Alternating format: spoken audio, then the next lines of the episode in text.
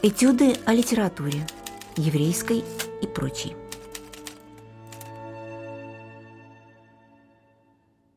Добрый день. Здравствуйте. Меня зовут Валерий Дымшц. Я работаю в Европейском университете, в Центре Петербургская иудаика.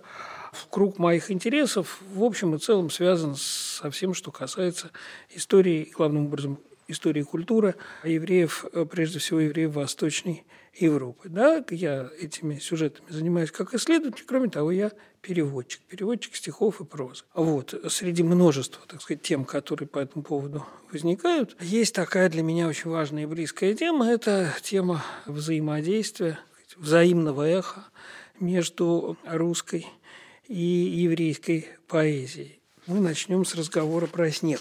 В пушкинистике, в пушкиноведении есть старый спор о том, в январе какого именно года снег выпал, да, в Онегине, мы все помним, да, значит, зимы ждала-ждала природа, снег выпал только в январе, на третье в ночь, проснувшись рано и так далее, да. Что это был за январь, какого года, когда выпал вот этот самый онегинский снег? Есть две точки зрения. Одну отстаивал ну, крупнейший знаток Пушкина и Онегина Юрий Михайлович Лотман. Он говорил, что речь идет о снегопаде 1821 года, и есть другая точка зрения, которую отстаивают многие другие исследователи, о том, что речь идет о 1825 году. Спор этот совершенно не пустой, не схоластический, потому что в зависимости от того, какой снегопад имеет в виду Пушкин в Онегине, мы можем многое понять про внутреннюю хронологию романа, в частности, установить возраст Онегина, например, да, каков исторический контекст сюжета романа и так далее, и так далее. Да? То есть, вообще говоря, что же это такая была за зима, когда случился этот поздний, долгожданный и очень массивный снегопад. А среди множества аргументов за и против, вот у меня тоже появился некоторый мой собственный аргумент, довольно экзотический. Мне кажется, что тот же самый снегопад описан совсем в другом произведении, написанном в другом веке на еврейском языке. Это большая эпическая поэма, такая сказочная поэма замечательного американского еврейского поэта Мани Лейба. Два слова об этом авторе, может быть, он не всем еще известен. Значит, Мани Лейб – это псевдоним. Звали на самом деле нашего героя Мани Лейб Брагинский – ну, Мани – это Эммануил, э, Лейб, ну, примерно соответствует русскому имени Лев, то есть обычно это пишется через дефис, два имени, да, здесь дефис был убран, получается, что Мани как бы имя, Лейб как бы, как бы фамилия, да, он родился в 1883 году на восточной, северо-восточной Украине, левобережной, в городе Нежине, Черниговской губернии, в очень бедной, надо сказать, очень простой семье, в 1905 году, когда была массовая эмиграция евреев из Российской империи, он тоже эмигрировал из России, то есть совсем молодым человеком, ему было немножко за 20, и добрался до Соединенных Штатов, и, собственно говоря, его литературная жизнь, его литературная карьера, очень успешная, очень разнообразная, она, а, вообще говоря, дальше уже происходила в Соединенных Штатах, то есть мы говорим о нем как американском поэте. Да? Он э, классик, классик поэзии Наидыша, замечательный лирический поэт, детский поэт, интересный переводчик. Он много переводил на идыш с русского и с украинского.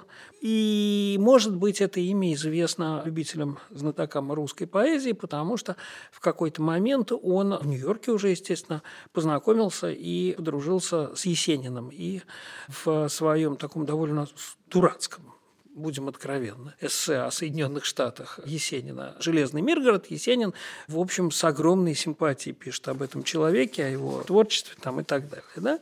Манилей переводил в том числе Есенина, написал замечательную поэму на смерть Есенина. И вот, скорее всего, в русской литературе его именно в связи с этим вспоминают, но вообще говоря, этим его достижения, как вы понимаете, не ограничиваются. Да? Среди всего прочего, вот он написал такую большую поэму с длинным-длинным названием. Называется она «История о том, как Илья Пророк спас Вильну от снега». Ну, я два слова скажу об этой поэме, чтобы был понятен, значит, контекст этой истории. Значит, как я уже сказал, Мани Лейб родился в Нежине, это левобережная Украина, после того, как происходит в середине XVII века так называемое присоединение или воссоединение Украины с Россией, да, при Алексее Михайловиче, Переславская Рада, вот там все в школе это, наверное, помнят, проходили, никакого еврейского населения в этих регионах, в левобережной и Восточной Украине не было. Да? Это то, что, собственно говоря, и называлось вот левобережная Украина, то, что тогда и называлось в узком смысле слова Украина, на Украина или Малороссия. Да? Потому что, согласно российским законам, законам Московского государства, а потом преемственно Российской империи, проживание евреев было запрещено. То есть то еврейское население, которое там существовало до того, во времена Речи Посполитой, было издано. Ну, прошло полтора столетия, в конце XVIII века произошли разделы Польши, в состав Российской империи вошли регионы с самым многочисленным, самым, так сказать, значительным еврейским населением вообще в Европе, и где-то на рубеже XVIII-XIX века, там череда некоторых законов, череда некоторых актов, была установлена так называемая черта еврейской оседлости, то есть те регионы, где проживание евреев было разрешено. Соответственно, в эту самую черту оседлости Екатерина включила в том числе левобережную Украину, то есть территория эта снова была открыта для еврейского поселения, и начинается переезд, переселение туда евреев из других областей, где собственно, это население и было. Да?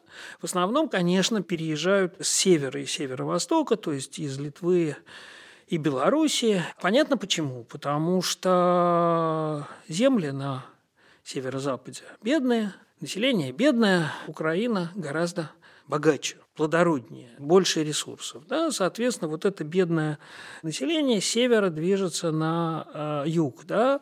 И так вот, собственно, на рубеже 18-19 века на левобережной Украине, то есть в Черниговской и Полтавской губерниях, ну, в том числе и в Нежине, снова появляются еврейские общины, вскоре довольно многочисленные. Значит, в основе вот этой поэмы, которую мы с вами будем сейчас обсуждать, лежит, видимо, некоторое семейное предание. Как бы поэту, он себя представляет ребенком маленьким, его бабушка старенькая – рассказывает историю того, как их семья оказалась в Нежине. Да, если Мани Лейб у нас 1883 года рождения, то есть условно, да, ну, примем вот экспозиция поэмы, что это реальная хронология, речь идет о конце 80-х годов XIX века, и бабушка вспоминает о том, как ее отец, то есть прадед поэта, бедный человек, решает из Вильны, Вильнюса, переселиться на Украину, потому что там жизнь лучше, жизнь богаче, какие-то есть перспективы. То есть речь идет, очевидно, ну, бабушка, старая женщина, она здесь представлена как такая совсем дряхлая старушка,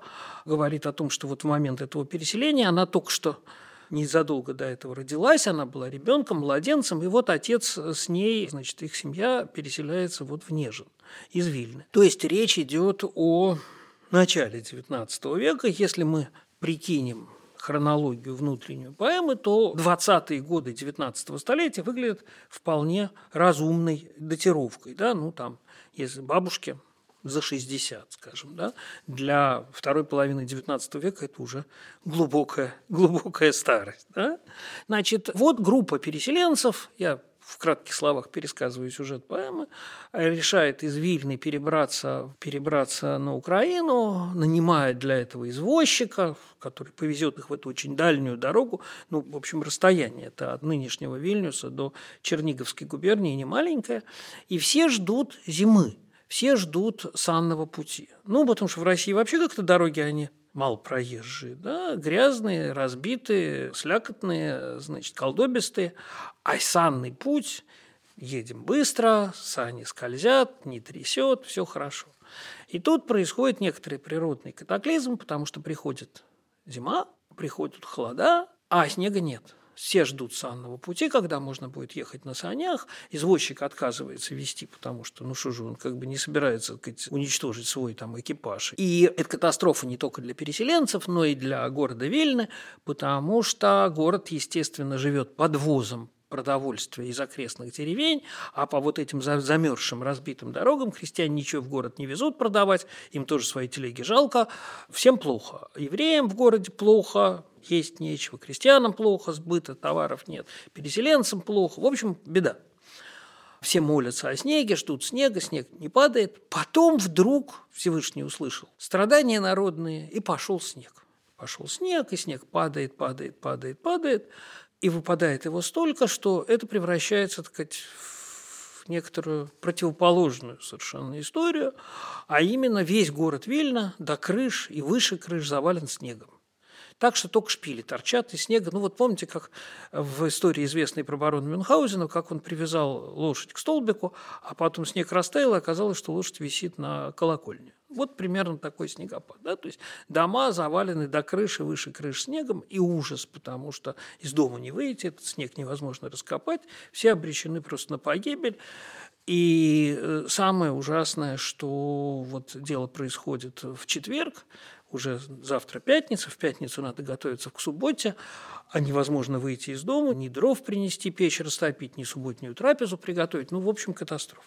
И вот на заре этого ужасного такого сверхснежного утра к городу Вильны откуда-то подходит главный персонаж еврейского фольклора, и сейчас мы о нем тоже два слова скажем, Илья Пророк. Илью Уанове, да, библейский пророк, и спасает город от этого чудовищного снега как он спасает. Я тоже сейчас скажу два слова, но сначала немножко надо про Илью Пророка поговорить. Да? Значит, Илья Пророк, персонаж третьей и четвертой библейских книг, книг царств, в еврейской Библии они называются первая и вторая царей, самый заметный библейский пророк, от которого не осталось собственных пророческих книг. Да, вот мы что он там пророчествовал, мы не знаем. Но он зато персонаж такого развернутого сюжетного библейского нарратива. Да? Что мы с вами помним про Илью Пророка? Мы помним, что он был взят живьем на небо.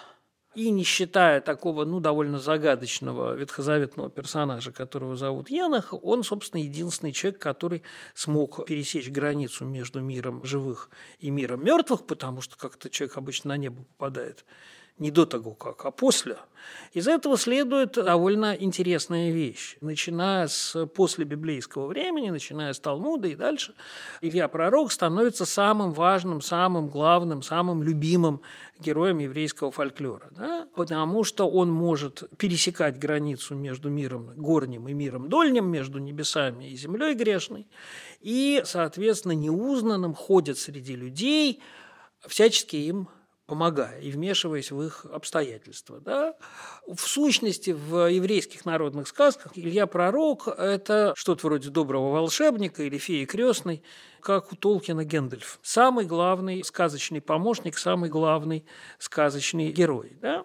Ну и вот тут, значит, тоже появляется Илья Пророк, смотрит на то, что город Вильна погребен снегом, становится на замковую гору. Те, кто были в Вильнюсе, помнят, да, вот эту гору над Вильнюсом с руинами замка Гедемина, там башня, становится вот на эту гору и начинает работать, ну, судя по тому, как это описывает поэт, мы потом посмотрим на эти стихи, вроде, чем-то вроде вентилятора – то есть он начинает вертеться, полы его шубы раздуваются, и этот, значит, вот э, вентилятор как бы разметает груды снега, Двери открылись, окна открылись, люди вышли на улицу. Крестьяне по свежему санному пути приехали в город, привезли товары, народ купил еду, приготовил субботнюю трапезу, встретил как нужно святую субботу.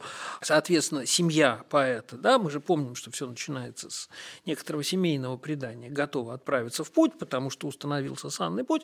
В общем, хэппи-энд. Вот такая поэма. Замечательная она во, многих отношениях интересна, кроме того, что это прекрасные лирические стихи, кроме того, что это значит, вот некоторые сочетания явного фольклорного, сказочного сюжета с семейным каким-то преданием. Она написана очень необычным стихом. Да? Это очень странный размер. Она написана вот семистопным амфибрахием, то есть сверхдлинным трехсложным размером. Вот человек, который знал про стих вообще и русский стих в особенности, все еще немножко больше. Михаил Леонович Гаспаров в своей монографии о русском стихосложении утверждает, что таких сверхдлинных трехсложников не бывает. Вот бывают. Да, нетрудно посчитать, что семистопные амфибрахи – это 21 слог в стихе да, это ужасно длинно. И получается такой какой-то очень странный, экспериментальный, вообще ни на что не похожий эпический стих, который выступает в качестве одного из субститутов, одного из, так сказать, одной из возможных замен гексаметра на самом деле. Да, это не гексаметр, конечно, но что-то вроде. Вообще здесь надо сказать, что, конечно, еврейская модернистская поэзия, поэзия XX века в высшей степени была склонна к формальным экспериментам, и очень многие формальные достижения еврейских поэтов, вот там начала, середины 20 века, они, конечно, выглядят поражающе воображение сложными, смелыми, ни на что не похожими. Ну вот давайте послушаем, как это звучит. На печке темно и тоскливо, и милую бабушку мучат недуги. Не может сойти она с печки, болят, уходились старые ноги. И глазоньки старые видят едва, а за тусклым замерзшим окошком снега да с печальными криками вьются сердито сороки-вороны. Вот такая, значит, вот эпическая поэма, да? Экспозиция. Бабушка рассказывает внуку сказку или там историю, некое семейное предание. Ну, вот он просит ей что-то такое рассказать. Случилось как раз после Кущей, Кущий праздник Суккот осенний, да, мой папа, Реплейбе, портной деревенский, назвали тебя в честь него, да послужит тебе он защитой, да, остался вдовцом в одночасье со мной на руках, со своей сироткой. И чтобы избыть нищету, он решил после Шива, то есть семидневного траура, уехать из Вильны с другими такими же, как он, бедняками в богатые дальние земли. В богатой Украине искать себе кров и работу и досыта хлеба. Да, вот они собрались в дорогу, наступает зима. До Хануки не было снега. Нет снега, и все тут. Не только над Вильной, не только над Виленским краем, над всею Литвою, над Русью и Дальней Украиной зима, как назло, припозднилась со снегом. Да, мы помним, зимы ждала-ждала природа. Вот, вот какие-то уже слышатся знакомые пушкинские мотивы. Сперва, как всегда, после праздников дождь затопил все поля и дороги, затем по холодным рассветам, как яблонный цвет, белый иней зацвел на последних оставшихся листьях, на ветках деревьев, на крышах, увядшем бурьяне, капусте, соломе, что с поля сгребли после жатвы, скупое и низкое солнце поднимется поздно, и иней растопит, но только что и не исчезнет, как следом за инием солнца, а там уже кислов месяц, значит, начало зимы по еврейскому календарю, а значит, уже и зима подступает с востока, уж солнца не видно совсем, и над городом тянется низкая туча, огромная туча, и пахнет предчувствием снега, а снега-то нету. У, уже после Минхе, то есть после обеденная вечерняя молитва, мороз пробирает, и все холоднее ночами, и ночью пришедший мороз не уходит, но днем остается на окнах, узорами, комьями смерзшейся глины на трактах и льдинками в бочках, и льдом точно панцирь и стали на водах Вилии и быстрой Вилейки. Как известно, город Вильнюс, Вильна стоит при слиянии реки Вилии, Нерес по-литовски, да, и реки Велики. Значит, и вот надо ехать, ехать не, не получается, значит, и э, все ждут снега, и засыпало город, да. И в пятницу утром, когда еще Вильна, охвачена горем и дремой, лежала, Илья Пророк подходил к нашей Вильне помочь, как обычно, какому-нибудь бедняку, у которого не на что справить субботу – Здесь может утешить больного, там дров наколоть, чтобы детишки не мерзли. Идет себе так вот Илья, пророк, погруженный в раздумье, идет погруженный в глубокие думы, в заботе о мире и людях, шагает по пояс в снегу, весь в снегу, потирая от радости руки, и в голос поет он хвалу Вседержителю Господу, тверди и твари за то, что своих он порадовал деток и волю отсыпал им снега. Да? Потому что мы помним, что все очень горевали, что нет снега. Да? А вот ищет город Вильну, а города Вильны нет. Да? Пропал город. Подъемлет Илея пророк свои ясные очи и водит очами, и смотрит на север, на юг, на восток и на запад, и видит вблизи и вдали, на все стороны света заснеженный мир распростерся, и лишь вдалеке, между снегом и небом, видна ему черная точка, как будто бы черная птица летит между снегом и небом. Но это не птица летела среди белого моря, чернела вершина, холм замковый встал во весь рост, занесенный снегами до каменной шапки. Тогда только понял Илья пророк, что вся Вильна засыпана снегом такое делать по этому поводу. Да? И вот как он справился с этой бедой. Значит, пророк же, не думая долго, трясет свои полы, и ветер вздувает, и ветры от пол его дуют, и кружат, и с вихрами мчат, и с пургою, и снег возле замка взрывают, и крутят, подъемлют, несут, и вздымают, от Вильны вздымают до самого неба, оттуда на землю он выпал, и ветры уносят снега прочь от Вильны, несут их в поля и просторы, и снежные вихры заполнили мир, настоящее – тогу вавогу. Тогу вавогу – это библейское выражение из книги «Бытия», да, значит, земля была безвидна и пуста. Вот это самое безвидная и пуста в русской Библии – это и есть тогу вавогу, да, вот этот самый странные такие слова, э, первобытный хаос. И мира не стало, и неба не стало, и даже Илии пророка – не стало средь снежного вихря, средь снежного тогу-вовогу.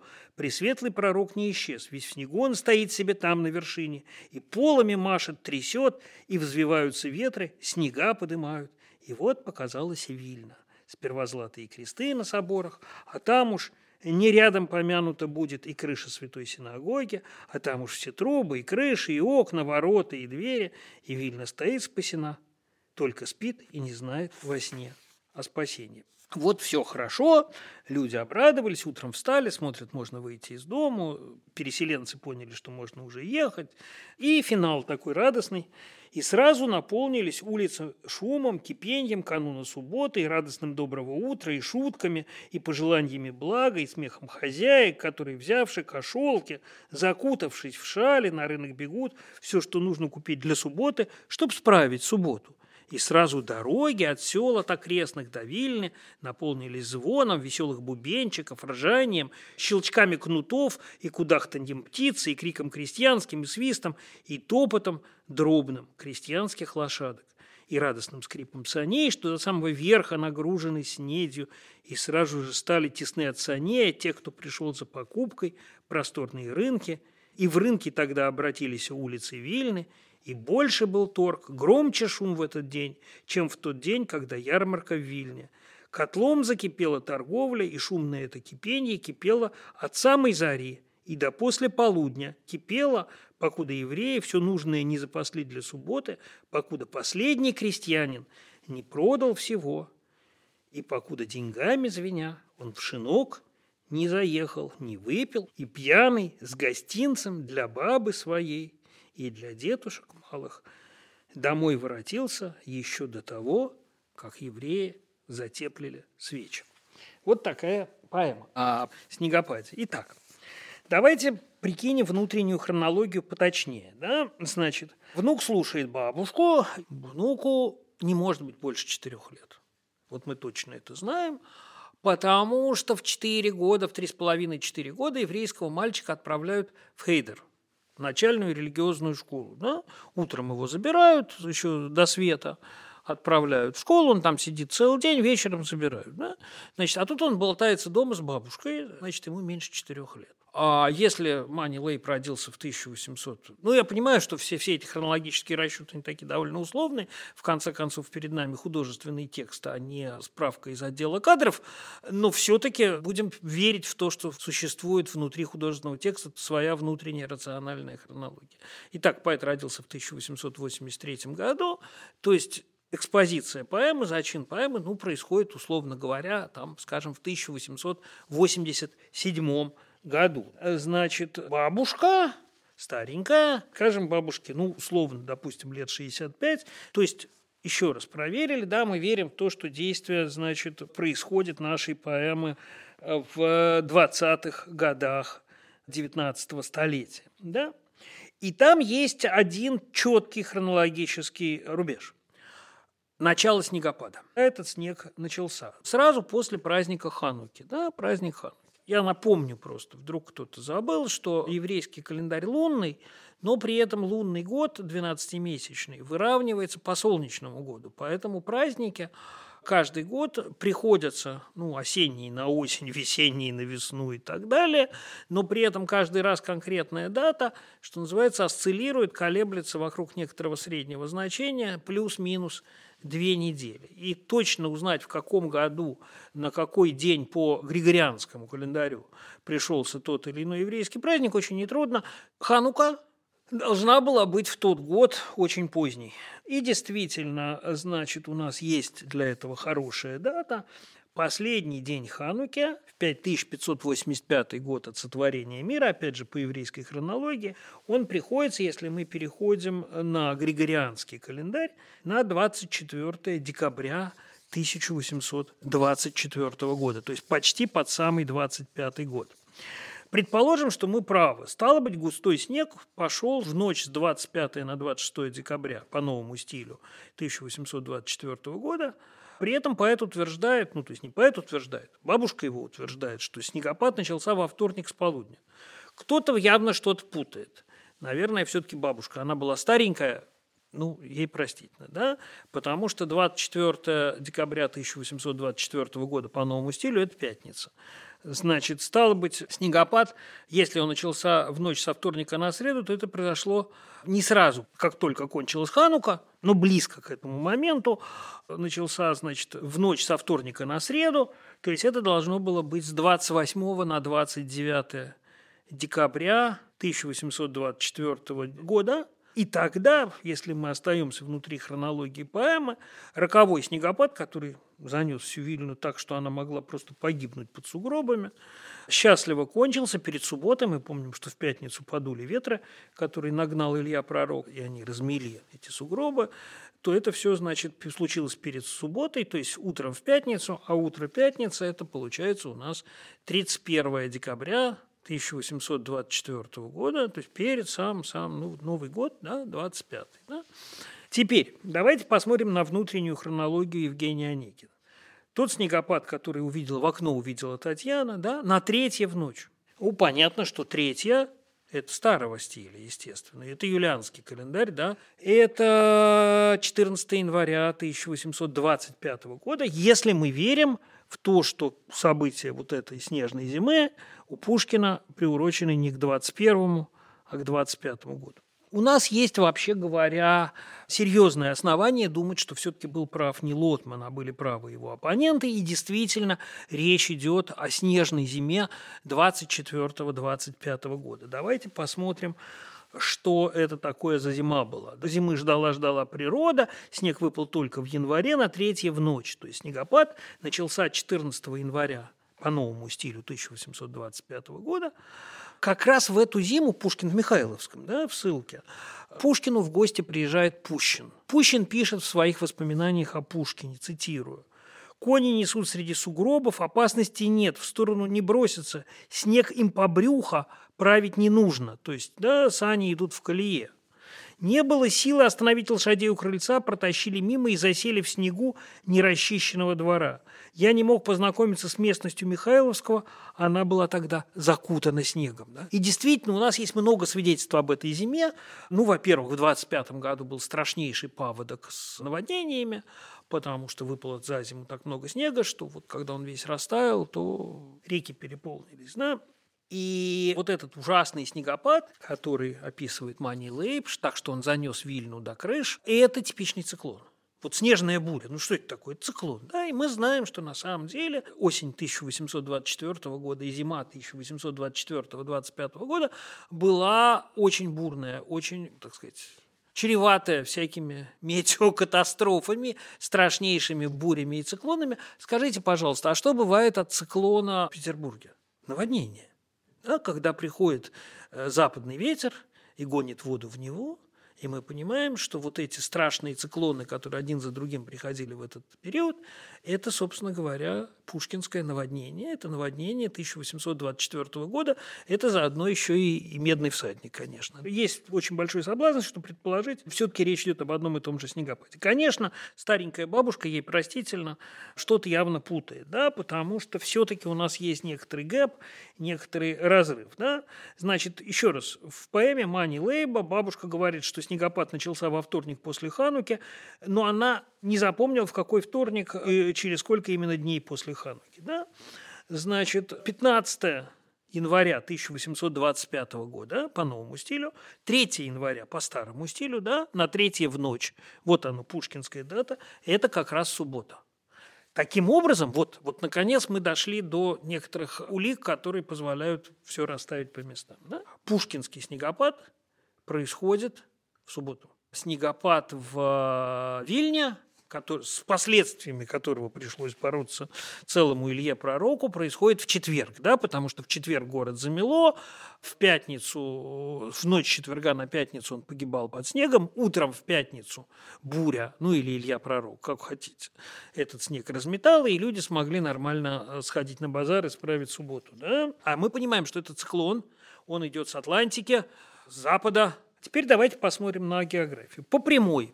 От Вильны до Михайловского по прямой 350 километров. Средняя скорость движения циклона 30 километров в час. То есть от Вильны до Святых гор атмосферный фронт, нетрудно посчитать, должен был там 350 километров, 30 километров в час перемещаться примерно 12 часов. Это очень похоже. В четверг случился снегопад в Вильне, а к субботе уже слегка, надо сказать, поутихнув, растеряв свою энергию, снежная буря пришла в Михайловское. Да? Сдается мне, что перед нами, вообще говоря, с разницей существенно больше, чем в сто лет, потому что эта поэма написана была в 30-е годы, одно и то же событие. И снегопад, который описан в романе Евгения Онегин, и снегопад, который описан в, вот в этой такой сказочной поэме Мани Лейба, это один и тот же снегопад, который, видите, с одной стороны натворил столько бед, а с другой стороны доставил столько радости вот жителям э, западных окраин Российской империи. Ну вот такая история.